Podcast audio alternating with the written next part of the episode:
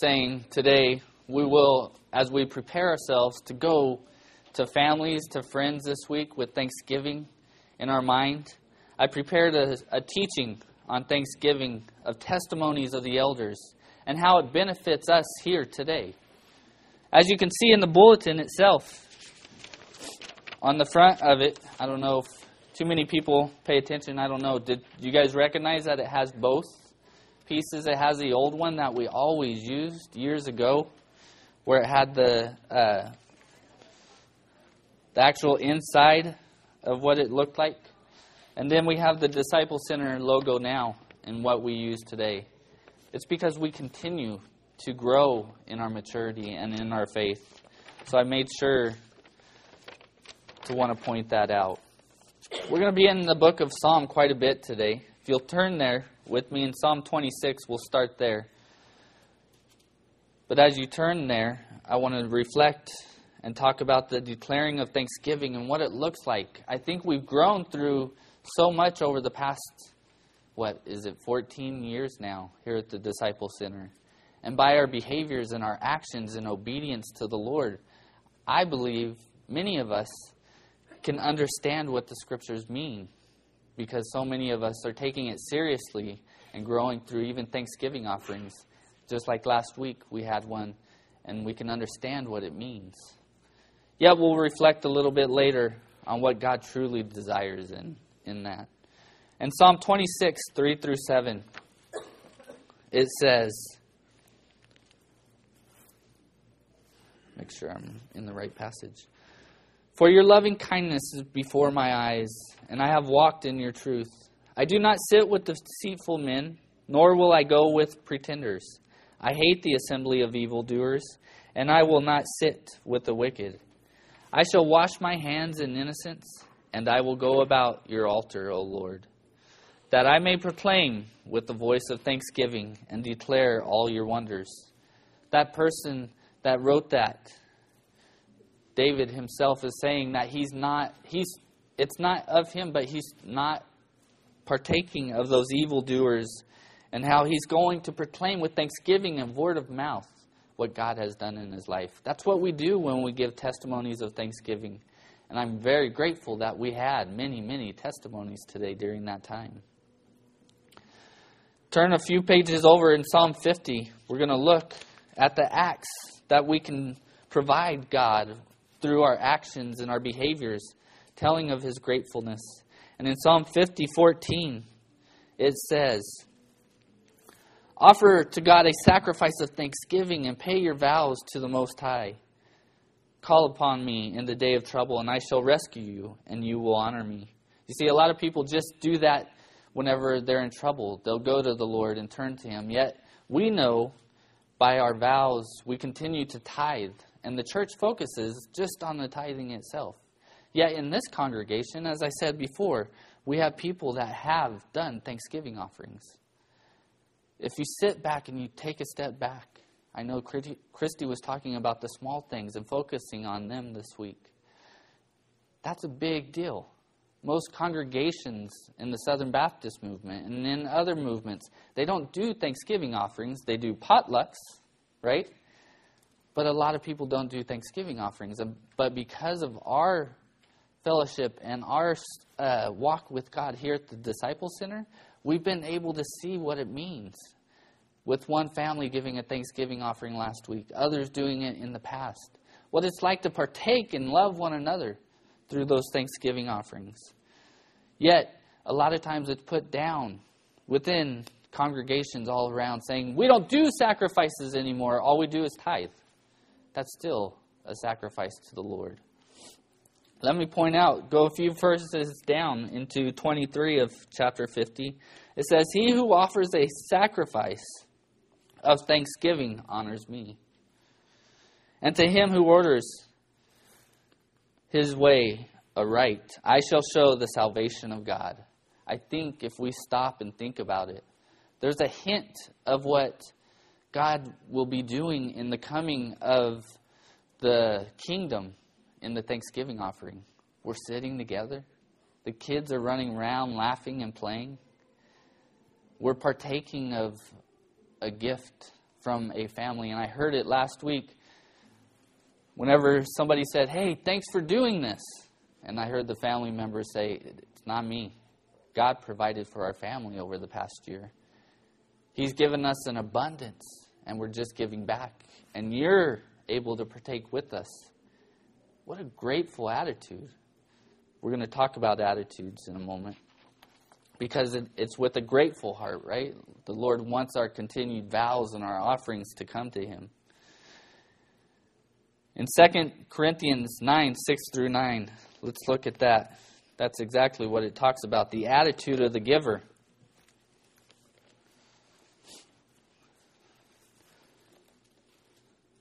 Now, this I say he who sows sparingly will also reap sparingly. And he who sows bountifully will also reap bountifully.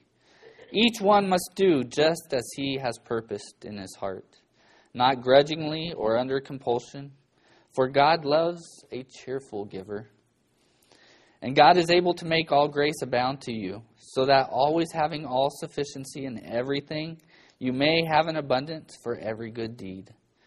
As it is written, He scattered abroad, He gave to the poor, his righteousness endures forever.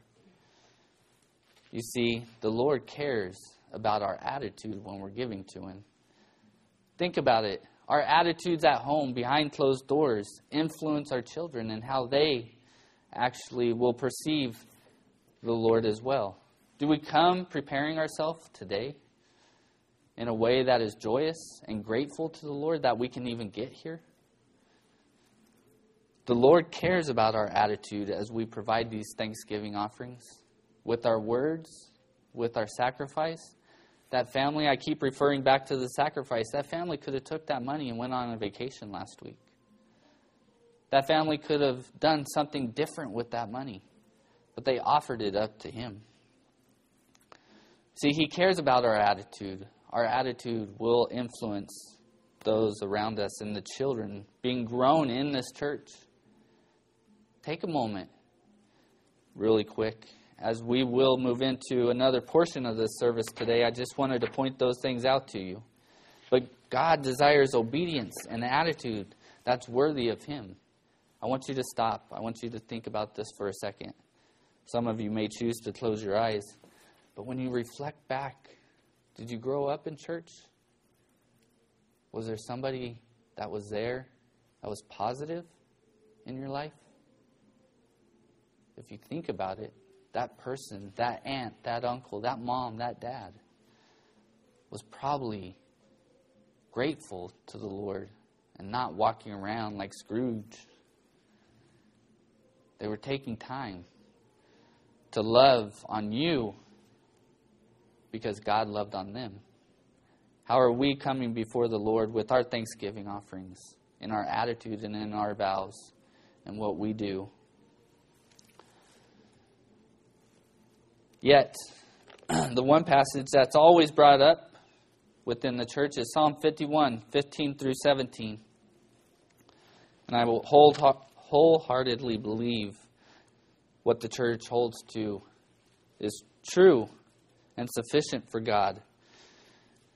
But it focuses a little much on this because I think the attitude of a thanksgiving offering in obedience to Him is also great and soothing to the Lord. Psalm 51, 15 through 17 says, O Lord, open my lips that my mouth may declare your praise. For you do not delight in sacrifice, otherwise I would give it. You are not pleased with burnt offerings. The sacrifice of God are a broken spirit, a broken and contrite heart. O God, you will not despise.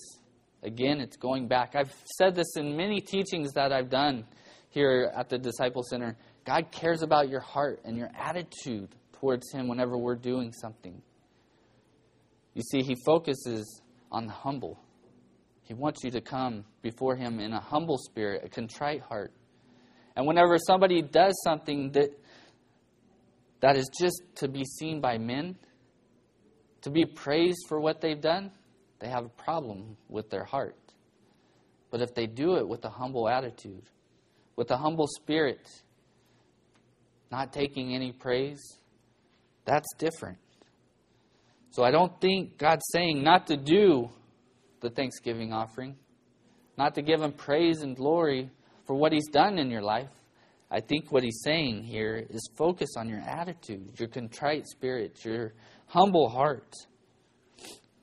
I want to look at a passage whenever we reflect on these throughout the time. The Jewish mindset is to think about well, what story in the prophets or the Torah go along with this? Well, turn over to 1 Samuel. 1 Samuel 15. And I already have my Bible marked and tabbed. So, what I want you to do today, as we already talked about the influence of some of those who you've been around growing up,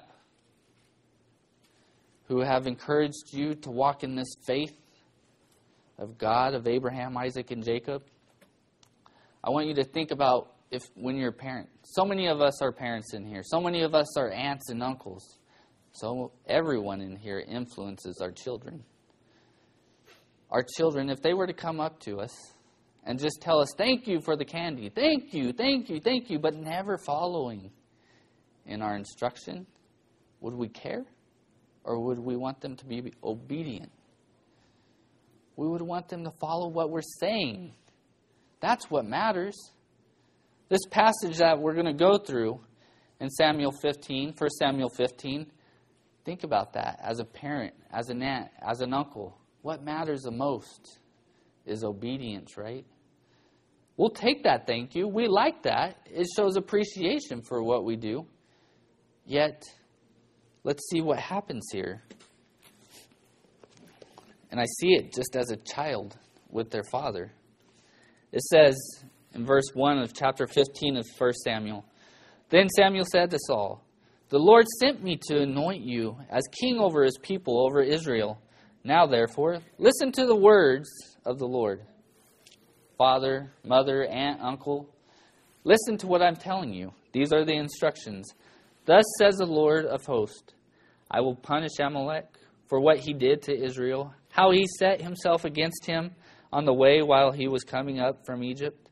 Now, go and strike Amalek and utterly destroy all that he has.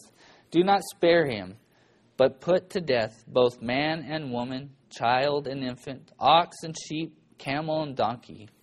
Specific instructions on what to do. But does the child do what God had commanded him? Or does the child perceive what they want to and do what they want?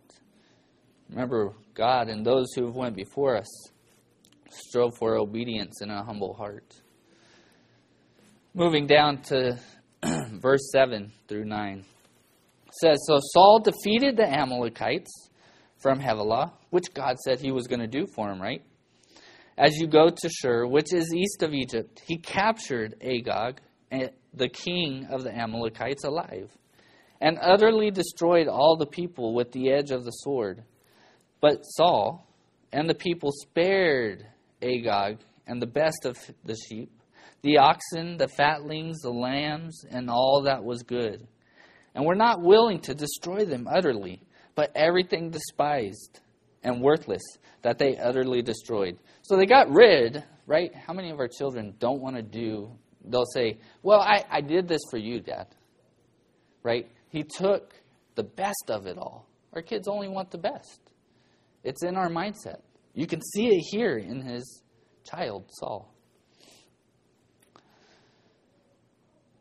And in verse 10, it's almost like whenever, as we start to read these passages of Scripture, whenever we have kids that are teenagers, a lot of us don't have teenagers in here, we have young ones. But we're getting there, right? A lot of us are getting to the teenage years if our children make it that far. But we can only pray once they become teenagers and they're going out on Friday and Saturday nights that they're taking the teachings and what we've taught them and applying them to our life. And whenever they don't apply them, we struggle. We stay up later waiting for them to come home. We wrestle with it. And I see Samuel. He's the one that anointed Saul king because God told him, I get that, but you can see his struggle here in verse 10. Then the word of the Lord came to Samuel saying, I regret I regret that I made Saul king, for he turned back from following me and has not carried out my commands. And Samuel was distressed and cried out to the Lord all night. When our children don't listen, don't follow in our struggles, how many of us stay up late praying to God, asking Him to help you with that? That's what Samuel did. Picking up in verse 13, Samuel came to Saul, right? There's got to be a correction. I'll talk to you in the morning, child. Tonight I'm too frustrated with you. I'll deal with you in the morning. Samuel came to Saul, and Saul said to him, Blessed are you of the Lord. I have carried out the command of the Lord. That's what, as soon as our child knows that they've done something wrong, what's their first instinct? As soon as we walk in, we may not even know what they've done. I know whenever I was younger, when I felt guilty, mom or dad walked in. Uh, just so you know, last night we um, we went over in this area. I'm going to try to lie to get myself out of it. Samuel's already speaking before, or um, Saul's already speaking. But Samuel said, What then is the bleating of my sheep in my ears? And the lowing of oxen which I hear. You see, Samuel's one that followed through on God's instruction. Just to just, just get rid of them all the, the sheep, the oxen, everything. But I'm hearing these things. Saul said, They have brought them from the Amalekites, for the people spared the best of the sheep and oxen to sacrifice to the Lord your God. But the rest we have utterly destroyed. We got rid of all the bad ones. We kept the good ones. Thanks, Dad. Thanks, Mom. Then Samuel said to Saul, Wait, and let me tell you what the Lord said to me last night. And he said to him, Speak, Samuel said. Saul's like, Go ahead, tell me. Tell me what the Lord said. Uh, you might want to watch out. Is it not true, though you were little in your own eyes, you were made the head of the tribes of Israel? And the Lord anointed you king over Israel. And the Lord sent you on a mission and said, in other words, Saul wasn't even thinking highly of himself when the Lord anointed him, but he put him over all the tribes. Go and utterly destroy the sinners, the Amalekites, and fight against them until they are exterminated. Why then did you not obey the voice of the Lord, but rushed upon the spoil and did what was evil in the sight of the Lord. You didn't follow him, Saul. Saul said to Samuel, Here's your child. Think about it. I did obey the voice of the Lord and went on a mission on which the Lord sent me. I have brought back Agag, the king of Amalek, and have utterly destroyed the Amalekites. But the people took some of the spoil and sheep and oxen, the choicest of the things devoted to destruction, to sacrifice to the Lord your God at Gilgal. I was just doing it because God, this was a good thing, right? Uh, God wants obedience more than anything. Samuel said, Has the Lord as much delight in burnt offerings and sacrifices as in obeying the voice of the Lord?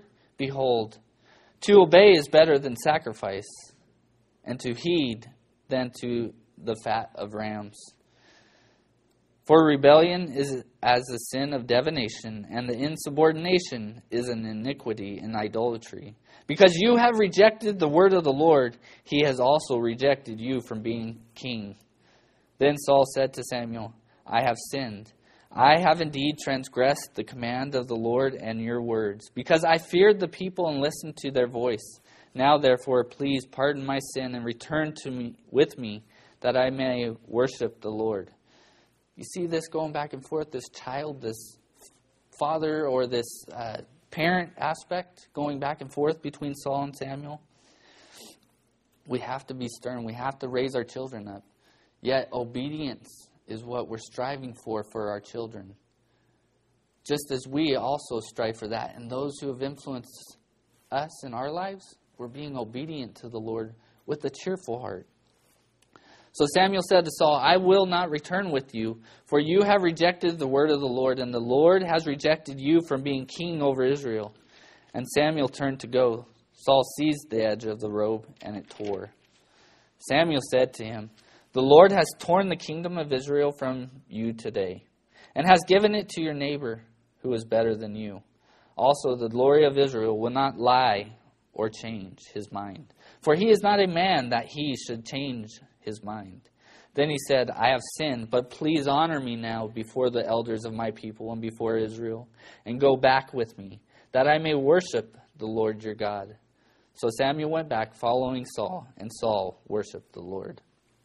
You see, you can see this parent child aspect going on here. I think this is a story that we can learn from as we parent, as we influence our children. We don't reward them for bad behavior.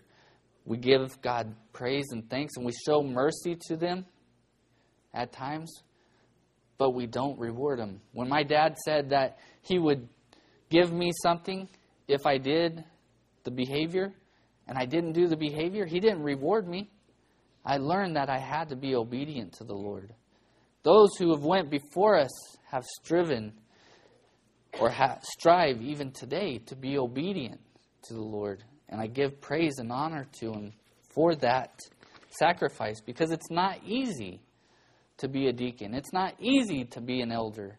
There are things in 1 Timothy and in Titus giving us those list of instructions. It's not easy. Those are requirements. Those are things that the congregation are looking at and that you continually have to be in obedience to the Lord on.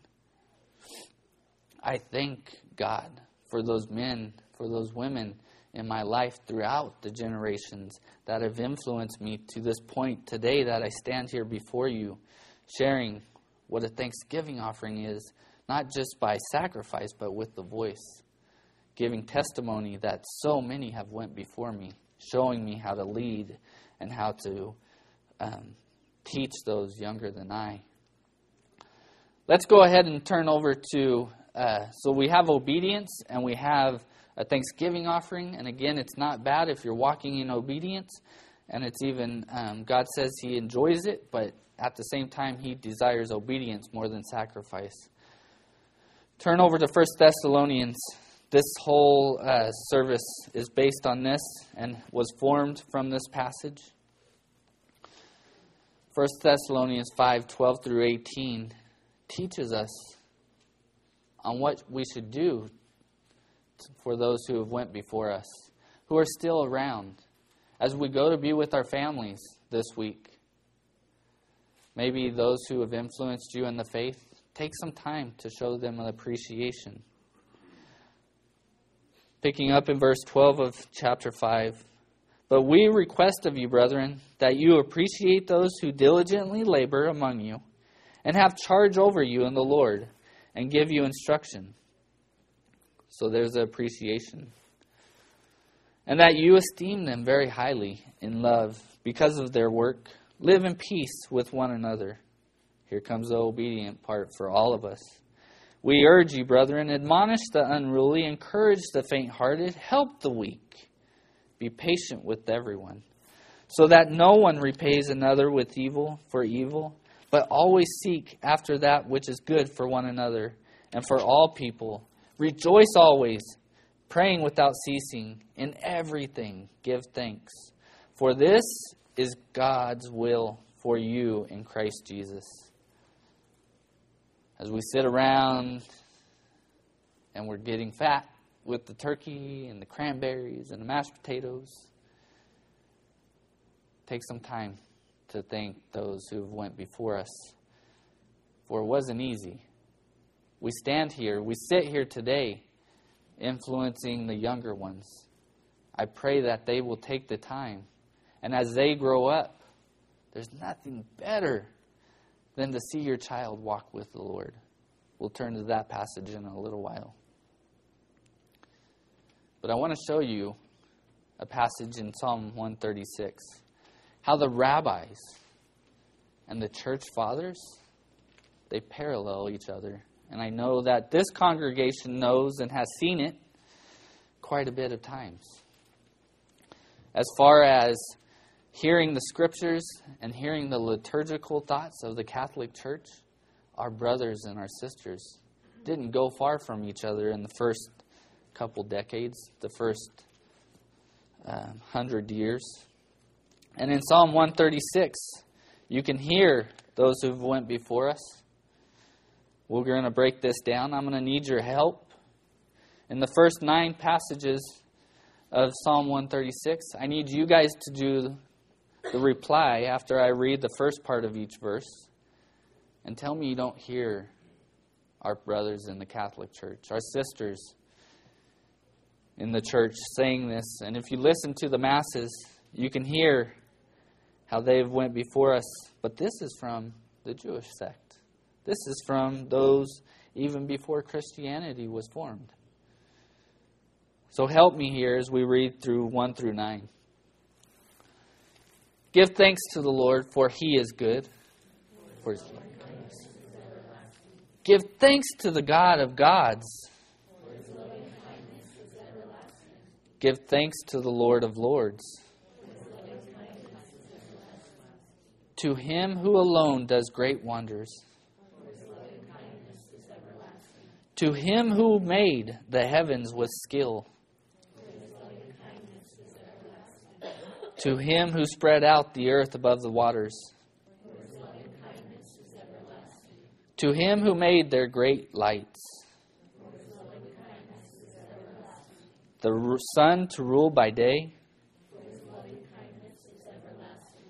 The moon and stars to rule by night. The story of creation, wasn't it? It's beautiful. Those who went before us remind us they didn't go too far from the scriptures. I am so thankful for Dr. Stokes and what he has taught us here and how he has brought us back to the generations who have went before us. I'm thankful to read these scriptures and go, I can hear the rabbis of early. I can hear David talking this way in what we're doing in here. Now, in these next passages of Scripture, I'm going to read 10 through 16 in a different way. but I need you to respond with that same response at the end of 16. Because you will hear the free church in this by me allowing myself to read through those passages. And you're going to hear the story of the Exodus. To him who smote the Egyptians in their firstborn and brought Israel out from their midst with a strong hand and an outstretched arm, to him who divided the Red Sea asunder, and made Israel pass through the midst of it. But he overthrew Pharaoh and his army in the Red Sea. To him, um, to him who led his people through the wilderness. Right. Our church fathers in the Free Will Church, they just took the, re- the back and forth responses out. But they would finish and implement that again. I'm thankful for them as well. I'm going to go ahead and read the rest of it, and you guys can follow with that at the end. To him who smote great kings and slew mighty kings, Sihon, king of the Amorites, and Og, king of Bashan, and gave their land as a heritage even a heritage to Israel, his servant, who remembered us in our low estate and has rescued us from our adversaries, who gives food to all flesh. Give thanks to the God of heaven. What we do here today is not new. Solomon said there's nothing new under the sun. But what we can do is reflect Show appreciation for those who have went before us. For it is in 3 John, and like I said, it's not always just our children. John's going to point this out about Gaius. He wasn't his biological child, but we all have influence, and there's nothing better than to see those who we influence walking in the ways of the Lord. For it says in 3 John 1 through 6a, I've heard, I, I know how to break those down into A and B passages now. The elder to the beloved Gaius, whom I love in truth.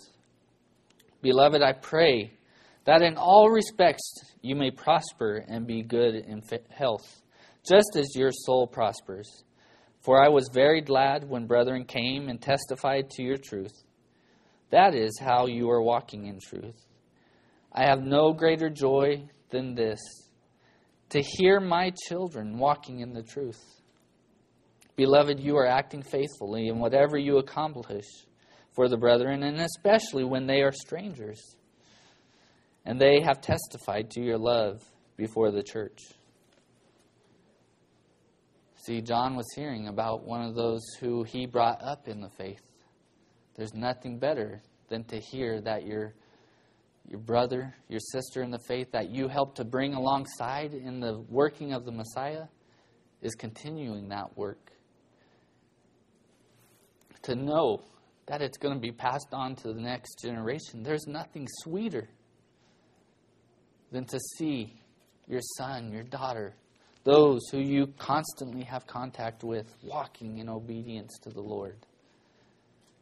If they're still alive, take time this week, call them, thank them for their influence on you as we prepare ourselves for a Thanksgiving offering as we continue to walk and evolve as God works on our hearts. Let's go to Him in prayer today.